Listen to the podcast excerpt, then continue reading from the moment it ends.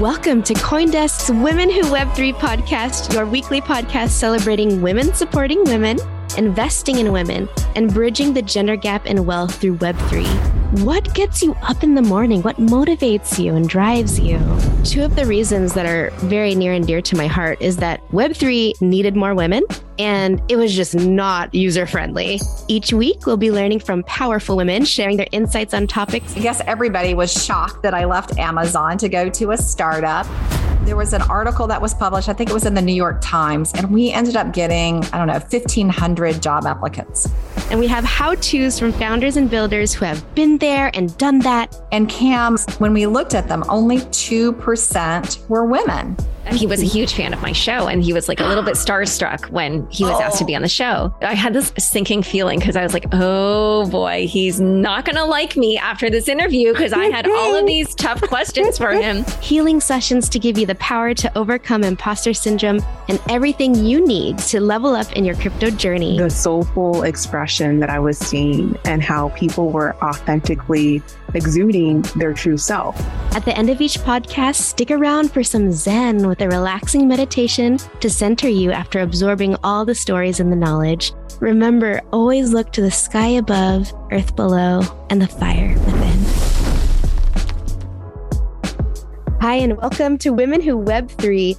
I'm your host, Cam. I'm on a mission to empower women across the globe to unlock the unlimited potential and earning power inside themselves through Web3. Whether you're just crypto curious or a crypto connoisseur, this podcast is for you. Let's get it. On today's show, we're talking about building financial and personal confidence in women in the Web3 space and investing in women and Web3. Women today contribute 7.6 trillion to the US gross domestic product or GDP annually and lead the way as entrepreneurs, owning more than 9.9 million businesses in the US with over 8.4 million employees. Yet there's this deficit in financial confidence. And researchers and wealth managers across the globe suspect that this is due to systemic and cultural narratives that still prevail today that took the decision making and power out of women's hands. Men were traditionally recognized as the breadwinners and the people who managed the money. Women weren't trusted with it. However, today, women drive the economy, accounting for 70 to 80% of consumer purchasing, according to Bloomberg data. And women control the majority of purchasing power. Yes, girls, you heard that right. We have the power. To combat this gap in financial confidence, an important first step is to really educate women and build financial literacy with them and have open and honest conversations about money, income, and building wealth. I used to be an advisor for the TRIO student support program. And a lot of my students, they didn't know how to build credit. They didn't know how to take a credit card out, for example. And then when I lived in Madrid, Spain in 2017, I remember experiencing a ton of culture shock. Most was pretty welcome, including discussions about salary, because by discussing salary so openly, I was able to ensure that I was being paid the same amount as my male counterparts which doesn't exist here in the United States. It's very hush hush. And we can and will remove cultural and systemic stigma by having conversations about money and making it welcome and commonplace, especially among women. We can actively contribute to empowering women with the confidence to take control of their finances and put more capital into women. Investing in women not only lifts women, but the entire economy. This week, we have the perfect guest to talk about Web3 women and building wealth. Lisa Carmen Wang is the founder and CEO of Bad Bitch Empire, a global investment collective building unapologetic worth and wealth for women. She is a four time USA national champion and Hall of Fame gymnast, serial entrepreneur with exit. That means she sold a company successfully international speaker, and host of the Bad Bitch Empire podcast. Lisa is an executive board member of Fast Company and has been recognized as Forbes 30 Under 30 Venture Capital and Entrepreneur Magazine's 100 Most Powerful Women. Lisa Carmen Wang has coached 100,000 women and more to build financial and personal confidence. Welcome, Lisa Carmen Wang. Thank you. I'm super excited to be here. We're so excited to have you. I wish you guys could see. Maybe you'll see in the video, but she has some badass glasses on right now. Super awesome. Lisa, you have accomplished so much. Wow. National, like Hall of Fame gymnast. That's incredible already. And you still continue to accomplish, achieve, inspire. What gets you up in the morning? You know, from a very young age, I've always just had this feeling, and I don't know where it came from, that I was meant to create a really big impact. And it's interesting because I am naturally a very, very intense introvert. And as an entrepreneur, I had to learn how to break out of that shell and really learn how to speak on stages and sell and talk about my vision and rally the community around it. I felt like I was here to make an impact when I really started my career on Wall Street and in then took the leap into startups and tech and venture capital and experiencing that male dominated landscape as a young woman of color. And that's when I really found the experience the pain and through that pain found my purpose. And so this mission and this purpose to empower women to close the wealth and funding gap it gets me up every morning and it forces me to get out of my comfort zone and there are so many times I think that people don't see behind the scenes of just like how difficult it is to be a leader out front, right? To constantly be strong, especially as a woman, when there's just there's so many things in the background, you know, and and you're there's anxiety, there's stress, there's fatigue, and you have to still keep going out there and just putting a smile on your face and saying, we're going to keep pushing, we're going to keep breaking barriers. And I think that what I realized that anything that is worth doing, it doesn't come easy. There's a lot of difficulty behind that. And I think that every morning, though, what does get me up is remembering that I've worked really hard for certain skills. I also have certain talents that I've cultivated. And I did those for a reason so that I could help other people, so that I could leverage those skills into creating the impact that I needed. And I think along the way, it's those individual women who say, you know, thank you so much. And if you you motivated me, you inspired me today, you helped me take that action towards my dream. And it's those little things that keep me going in those moments of difficulty too. Yes. Thank you so much for sharing. That's so powerful. I really feel that I'm an introvert as well. and sometimes you have to rally. When you're not feeling it on those days, you really have to rally. And some days my confidence is through the roof and some days i want to hide under a rock or my bed or cuddle up with netflix and my dog. Just wow what a beautiful motivation. It seems like a little thing but those little things are so huge when one woman comes up to you and says hey you motivated me to take control of my finances. You motivated me to purchase and, and if you motivated me to leap outside of my own comfort zone so before this podcast mm-hmm. started, I asked Michele, my producer, like, can I say bad bitch on the podcast? And she was like, heck yeah, I really want to know, like, what does Lisa think about bad bitch? Why bad bitch? Explain this to us and the women listening. I mean, there's, you know, there's a lot of negative connotations, but women over the years have taken this word and really empowered it. Some of my girls, like, I'm like, hey, bitch, what'd you do last week? You know, and I just want to know from your words, what is a bad bitch? Why do I want to be one? Yeah. so the definition is a woman who takes charge of her body, her boundaries, and her bank account. And I took this term and turned it into something that was really empowered for this vision that I had. And it, I started writing a book and I got a book deal about two years ago to write the Bad Bitch Business Bible. And that book will be coming out next year. So, exactly a year from now. It is the thesis of that book and of that Bible is starting with breaking free of good girl brainwashing. And good girl brainwashing are all of the societal messages that tell you you need to be polite and pleasing and perfect and obedient and a nice girl for people to like you.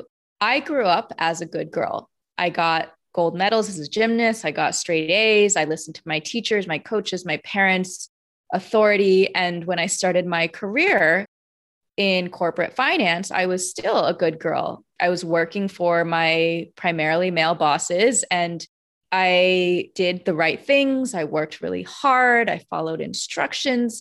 And there's a certain point in every woman's career that you realize that being a good girl gets you the job, but being the good girl also is the one who gets the coffee. And if you want to get the bag, you got to become a bad bitch. And Okay. being a bad bitch then also means being able to take up space, to own your voice, to command your value and your worth, and to walk away from those opportunities that do not recognize your value and worth because a bad bitch always has options. And so there is exactly that negative connotation that what I think of as the bastardization of language, in that there are so many words that are negative, right? And it's like, why do we make feminine words negative? You might say that a bitch is someone who's cold and snarky and rude, but we're saying, no, a bad bitch is someone who you might think is rude, but that's because you're not used to a woman who says, I'm not going to put up with your bullshit. I know my value. Yes. I know my worth. And if you don't see that, there's definitely going to be another option, another opportunity that does. Yes. Oh my gosh. So much yes. A million mm-hmm. yeses. Lisa, incredible. It felt like a mic drop at the end at the end of what you were saying. I want to get in to more of the granular details of what you were talking about. You mentioned so many themes, brainwashing, good girl, being molded. Say a woman comes up to you, Lisa, she's just a victim of this mold, eh, this cultural all these microaggressions of molding of women into this good girl getting the coffee and not the bag. What are the steps that you take her through to help her know her worth and to get her to that space of having personal confidence? Mm-hmm. Yeah, so there's there's multiple steps. The first thing is every woman that I work with always starts off by taking the radical self responsibility pledge. And that is saying that you take radical responsibility for your life, your thoughts, your feelings, your actions, because even though a lot of situations may not be 100% your fault, you are 100% responsible for the way that you respond to a situation. So you might be in an extremely you know toxic environment or people are telling you you're a certain way. They might be mean to you but you have responsibility in that moment to decide am i going to allow these words to affect me? Am i going to react in a way that's fearful or scared or against my values? And so when you take radical self responsibility you are saying to yourself i'm going from victim to heroine i am taking control of my story for example, like if you are in a place where you're in a lot of debt, right? The victim mode says, poor me. Why do I have it so hard? Why am I in debt? It's not fair. You could keep going down that route and then even creating these false financial mindsets that say, well, I don't like rich people. Like people who have wealth are bad people because now you're just making yourself feel better. And that's the victim mode. And that's the opposite of radical self responsibility. So the first thing is trying to look objectively at your situation and saying, okay, I'm going to take full responsibility for this. The situation might suck, but what is within my control? And then the second thing is to really understand if you are, let's say, in a situation where you are going to work and there's a lot of men around, and then you don't feel like you're listened to, you're mansplained, or you don't feel like you're respected. And the thing is, maybe you're not speaking up. What is the fear this less than desired circumstance because sometimes you may be speaking up because you say well i'm afraid that they won't like me or i'm afraid that if they don't like me then i'm not going to be able to keep my job or i'm afraid that i won't get the promotion so all of these things are fears and you need to really dig deep and understand what is the fear that's preventing you from acting in an empowered way from speaking up in an empowered way and so I think that's the very first step that we spend a lot of time on, which is like the root of your confidence or lack thereof. There are so many very surface level tactics that people say, like, you know, stand in the mirror and say the affirmations to yourself. Or like, if you're going in and negotiating, do I go first? Do they go first? What do I do? And it's like, it doesn't matter how many tactics you learn. If at the end of the day, you do not believe you are good enough and you do not believe you are worth it. And you can't walk into that room and be like, I don't care whatever happens in here. I'm not willing to lose my dignity or myself. And you're willing to walk away. You always have the power. And so I think that's the area in which the self, the authentic self, and the most powerful self that we try to bring out in someone. Powerful. Wow. This is such a beautiful conversation. And I feel like a lot of women will be able to relate to this, especially that picture you painted for us, where they are in a situation, for example, debt, and it's depressing, like, oh, this sucks, boo hoo me. But then this also filters into other people. And now you're hating on other people, like millionaires. You look at them not as someone you want to aspire to be to get yourself out of that debt, but now you look at millionaires as, oh gosh, like, ew, they have so much money, they're so greedy, blah, blah, blah. Instead of looking at your own situation, I love that. Identify what you can control, fight those limiting thoughts, identify that fear. And maybe it comes from a place of ego. Maybe it comes from a place where it's not serving you and you need to let it go. I wanted to touch on, you mentioned authenticity. And something I saw when I was going through your videos and how you help women was this art of authentic self promotion. And I would love to hear what you can share about the art of authentic self promotion and how a woman can master it. Mm. Yeah. So that's a really great question. And I think it starts with, again, let's start with the fear. Why is it so hard for a lot of women to promote themselves? Well, it's part of the good girl brainwashing that says you can't be, you know, too proud. You can't own your wins. You can't you know talk about yourself. Otherwise you're being selfish you're being egotistical you're being you know whatever labels that you want to put in there. And so we have been brainwashed to believe that there's something negative about talking about ourselves and for fear of what other people will think if we do so. And so what women tend to do and this is also what i learned as i think also part of my asian culture which is work hard stay silent and let your work speak for itself which, as we know, especially in workplaces, that doesn't help when the men around you are loudly talking about things that they may or may not have done at all and claiming those wins for themselves. I think there's a difference between bragging and owning your wins unapologetically. It's like owning your track record, right? So early on in my career, I never talked about being a gymnast.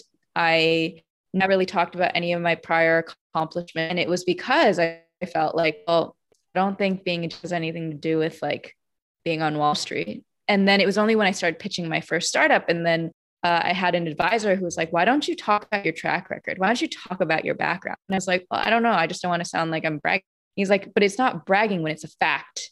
It's a fact that you spent a decade of your life training eight hours a day to try and you know win the gold medal. Like that's not something that's just lightly thrown away." And I was like, okay, you're right. But how does that translate into what I'm doing? He's like, well, as an entrepreneur and now as an investor, it's like all of those skills of discipline and focus and commitment through the ups and downs and enduring the pain every time you fall to get back up again. All of that is relevant across the board because it gives you a backbone of strength that you carry into the rest of your career.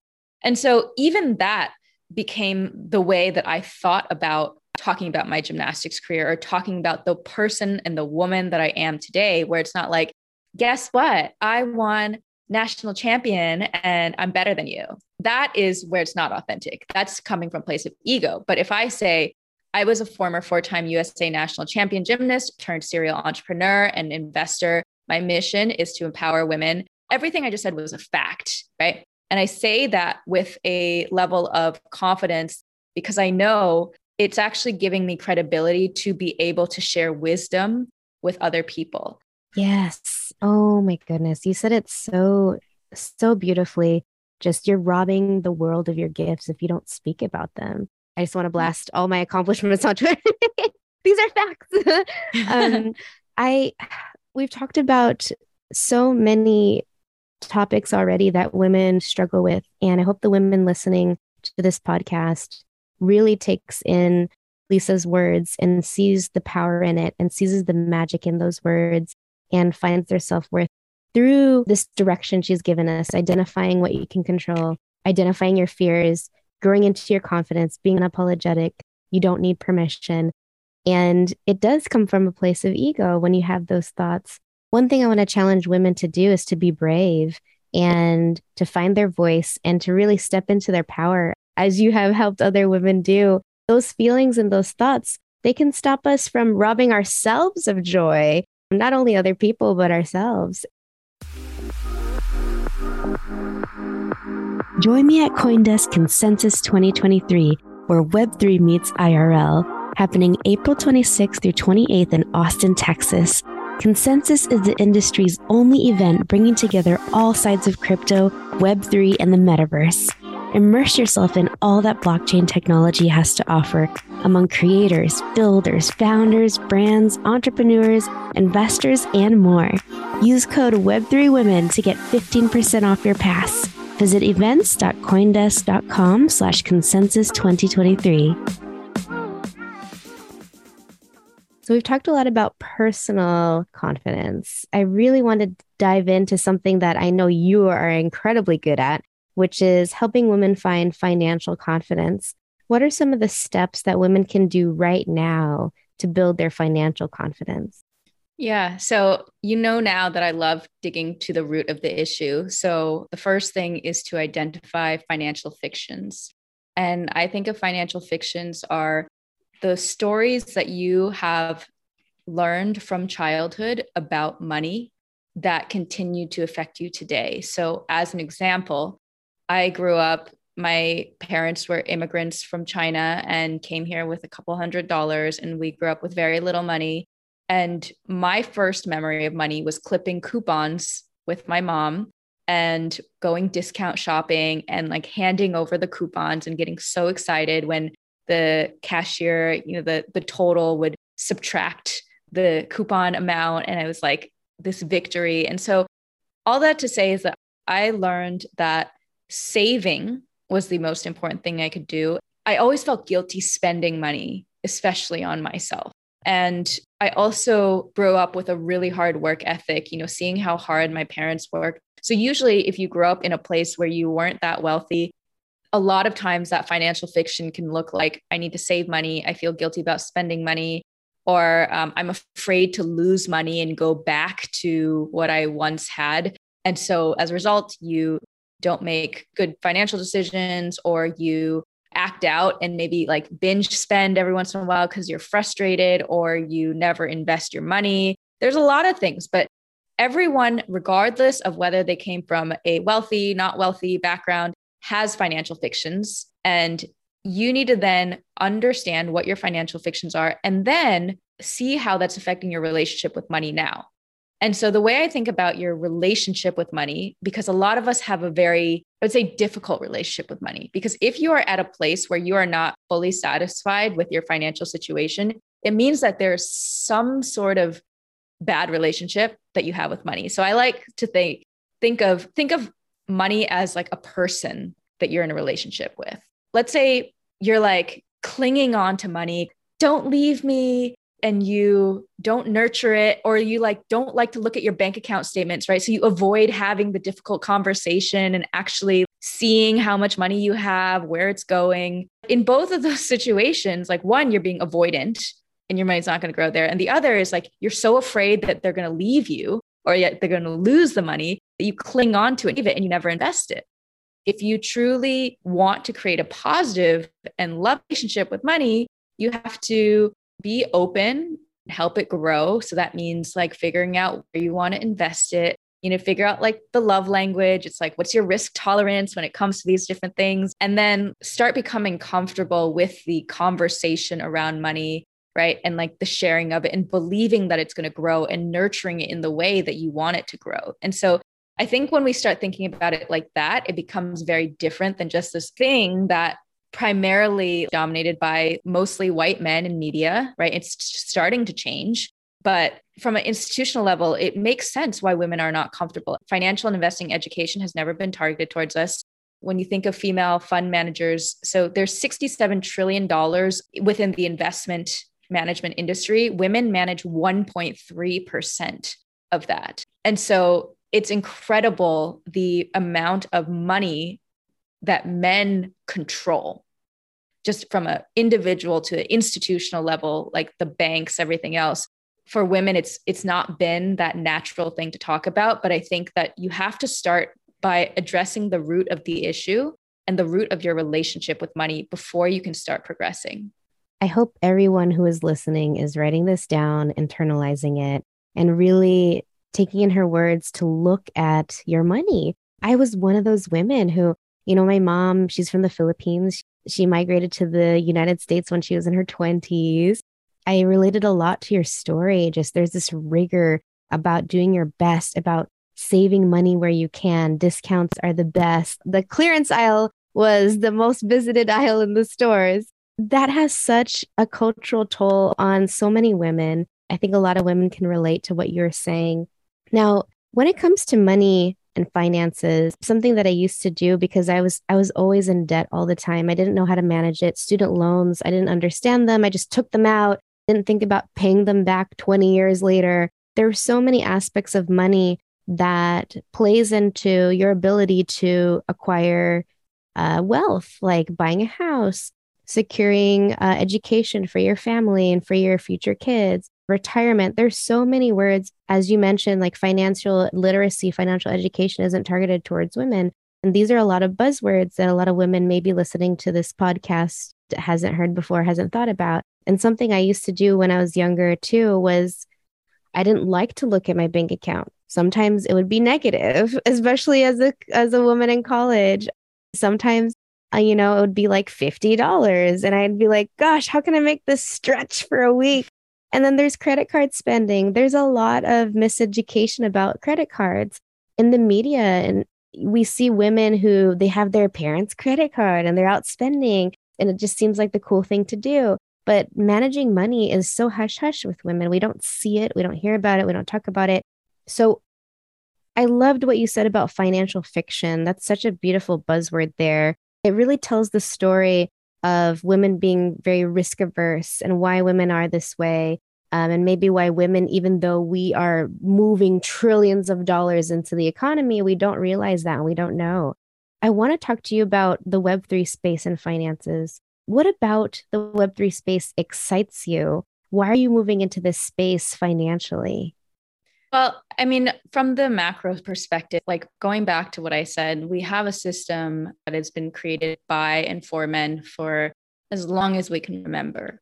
And that means that anyone who's on the outside who is not a white cis hetero man, wealthy, you have traditionally not been a part of positions of power and particularly economic positions of power.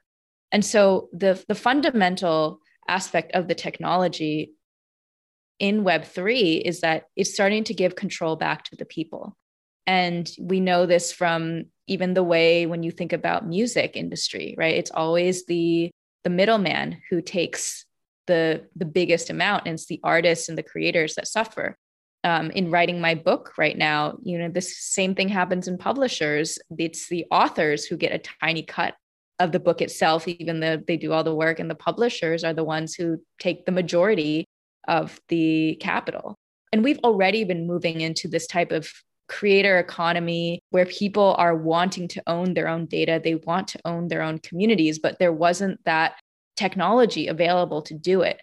And so when I think about blockchain and just the ability to give control back to the individual, that really is the next paradigm because we have been for so long in the consolidation of the big tech companies who the central authorities who own our data and own you know all of our personal information and our assets and so this transformation to decentralization is it's going to take time I think the technology still needs to progress quite a bit for us to get to that point where it feels seamless. But I think at the end of the day, it's those values. And as it relates to closing the gender and wealth gap, Web3 can potentially enable women to step into their financial power if we actually take those active steps to participate. Yes. And for the women listening, Lisa mentioned blockchain. If you've never heard of that, blockchain technology is mainly the backbone of Web3 technologies. A blockchain is a technical term, can't really describe an image to you, but it's a shared, immutable ledger, meaning that it cannot be argued against, that processes and records transactions. And this makes it so that transactions don't need a middleman. And so that all money, all activities that are moved around, ownership that's moved on the blockchain is able to be recorded. For example, we hear a lot about crypto and there's hacks and stuff like that. And people are so scared of it. But in reality, hacks happen all the time, everywhere, with passwords being stolen on Amazon, for example. There's thievery in your neighborhoods every day, but something that's transparent about blockchain is we know about it and we have the ability to identify it and we can catch people who do this because everything is captured in the blockchain. So it makes everything transparent and it removes this need to have to trust, as Lisa had mentioned, this this mainly white male dominated society in these financial institutions. We've removed this trust from them and put it back into the hands of the community and of women across the globe. And so we just have to be there to step up and participate and have our voices heard in this new technology. You mentioned a lot about investing, Lisa, and I definitely want to touch on that. We heard angel investor, we heard investing. Why is it important for women to be an angel investor? First of all, what is an angel investor? And why should women invest in the Web3 space? Sure. So I will first address the question overall of why invest. Well, you should invest because given the inflation rate, which is increasing, if sitting in a savings account, you are actually losing money because with the inflation rate, if your money is doing nothing, it's decreasing in value. So that is why people need to invest and at very minimum put it in a high yield savings account so that it's even to the inflation rate. So that's number one of why invest at all.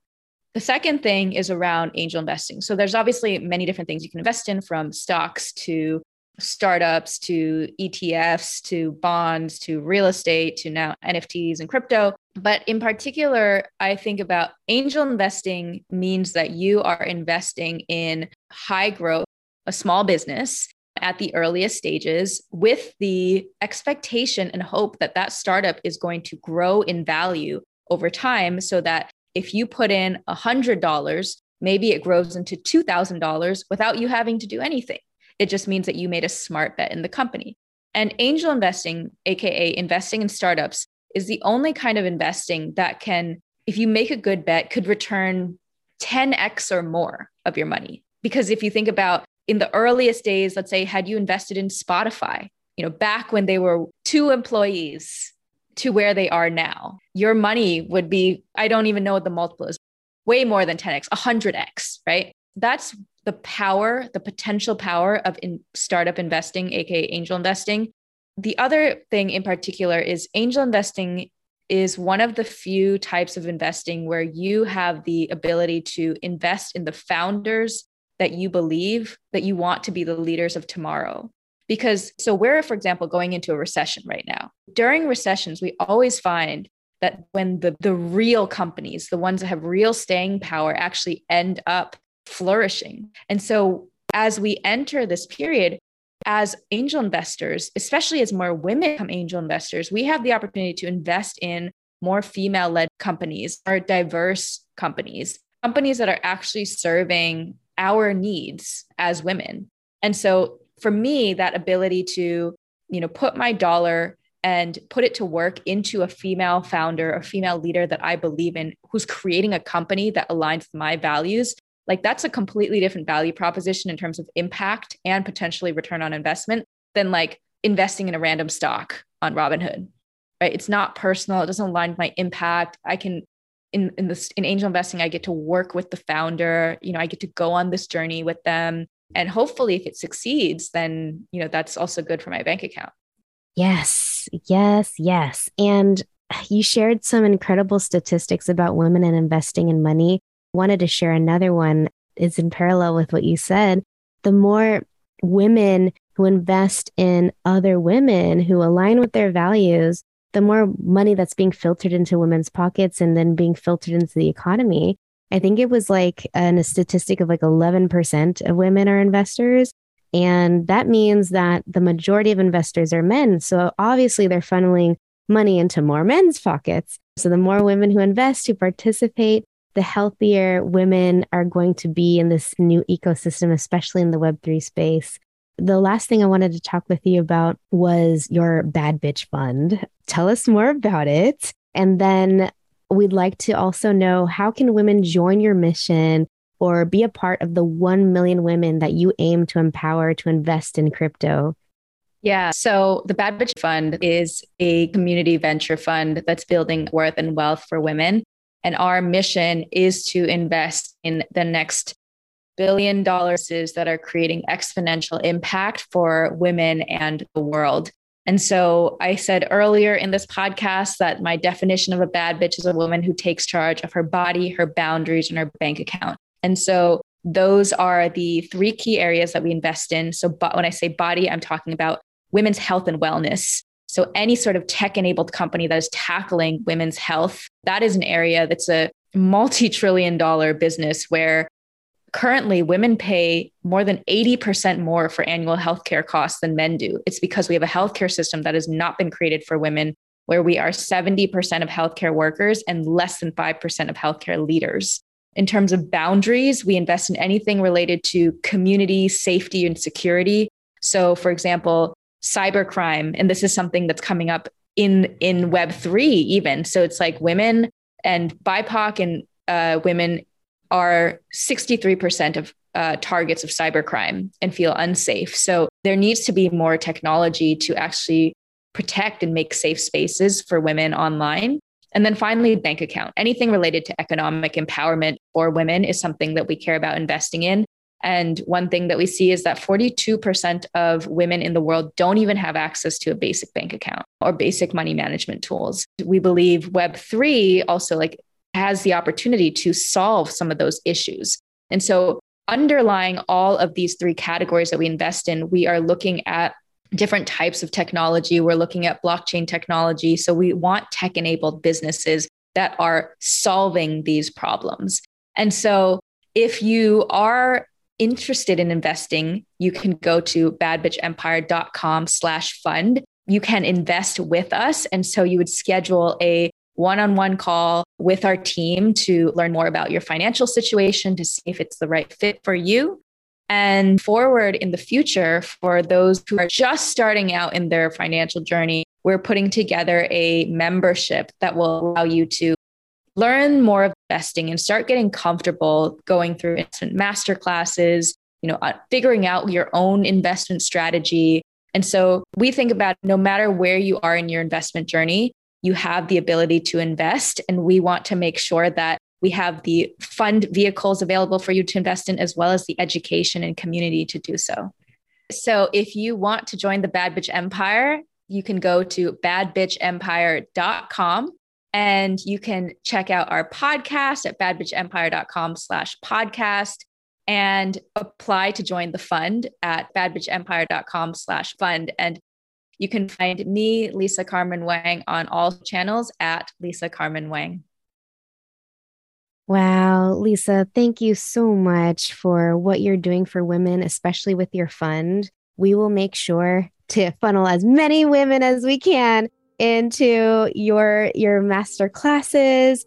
I would love to learn a little bit more about the membership and I think I definitely need to join this. Education for your money ladies. Get in there and get your bag. Thank you so much, Lisa, for being here with us. I've created a meditation inspired by Lisa, and it's all about claiming your confidence and building confidence and grabbing confidence when you need it through the breath. Let's start by taking a comfortable seat wherever you are. Make sure you're safe to sit or lay down.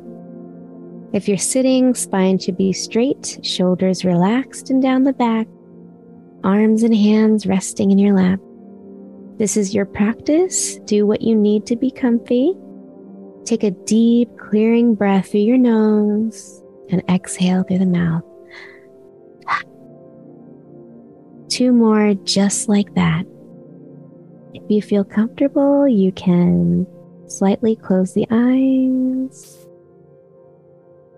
Or you can stare at something in front of you if you're not Feel your body relax deep with each breath. Put your attention on the body and the breath. Imagine that tension melts away from your muscles like flower petals blowing away in the wind. Feel tension melt away from your forehead, your eyes, your jaw, and your tongue. Your neck melts. The muscles in your shoulders relax. Your back, your stomach relaxes. Tension leaves the hips and it leaves your legs, your knees, and your feet just blowing away in the wind. Good. Just like meditation is a practice, confidence is also a practice. It can wane between fullness some days or weeks and then be nowhere to be found sometimes.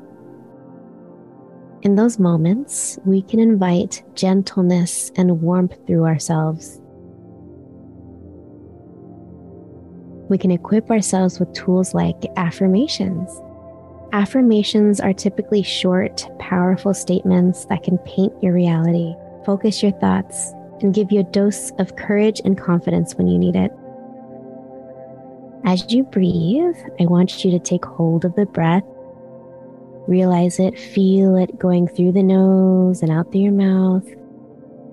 And on the next inhale, I want you to close the mouth and just exhale through a closed mouth. This kind of breathing is called Ujjayi breathing, or it's a warrior breath. It energizes the body, it gives you the confidence you need. So, throughout the next portion of our meditation, I'm going to breathe in through the nose and out through the nose with a closed mouth. Focus on the breath melting stress away. Repeat these positive affirmations in your head. I am strong and capable. I don't need permission to thrive and be me. My confidence is welcome and contagious. I deserve to feel good about myself. I love how I look. I love the person I'm becoming. My future is bright and full of joy and success. I design my destiny. I deserve to make more money than I've ever dreamed of. One more time. And remember to breathe in through the nose and out through the nose through a closed mouth. I am strong and capable. I don't need permission to thrive and be me. My confidence is welcome and contagious. I deserve to feel good about myself. I love how I look. I love the person I'm becoming. My future is bright and full of joy and success. I design my destiny. I deserve to make more money than I've ever dreamed of. Let these words power you and become your reality. Whenever you're feeling like you don't have the confidence, you can come back to these affirmations and repeat kind and gentle words to yourself to increase your confidence and remind yourself that you are a bad bitch. Start to come back into your body, wiggle the fingers and the toes. If you were lying down, slowly make your way up with your head being the last thing to come up. If you're closing your eyes, slowly flutter them open. And when you're ready, Go start your day and kick some ass. I want to thank everyone for listening to Women Who Web 3. You can find us on the Coindesk Podcast Network or anywhere you listen to podcasts. I'm your host, Kamz. Thank you for taking that step and changing the world together. Remember, always look to the sky above, the earth below, and the fire within. You've been listening to Women Who Web 3 with host Kamala Alcantara. The show has been produced and edited by Michele Musso. Executive producer is Jared Schwartz. Our theme song is 20 Something by Daniele Musto. Kamz would love to hear from you. You can reach out to her at kamz, K A M Z, at womenwhoweb3.com or podcasts at coindesk.com, subject line Women Who Web 3. Thanks for listening.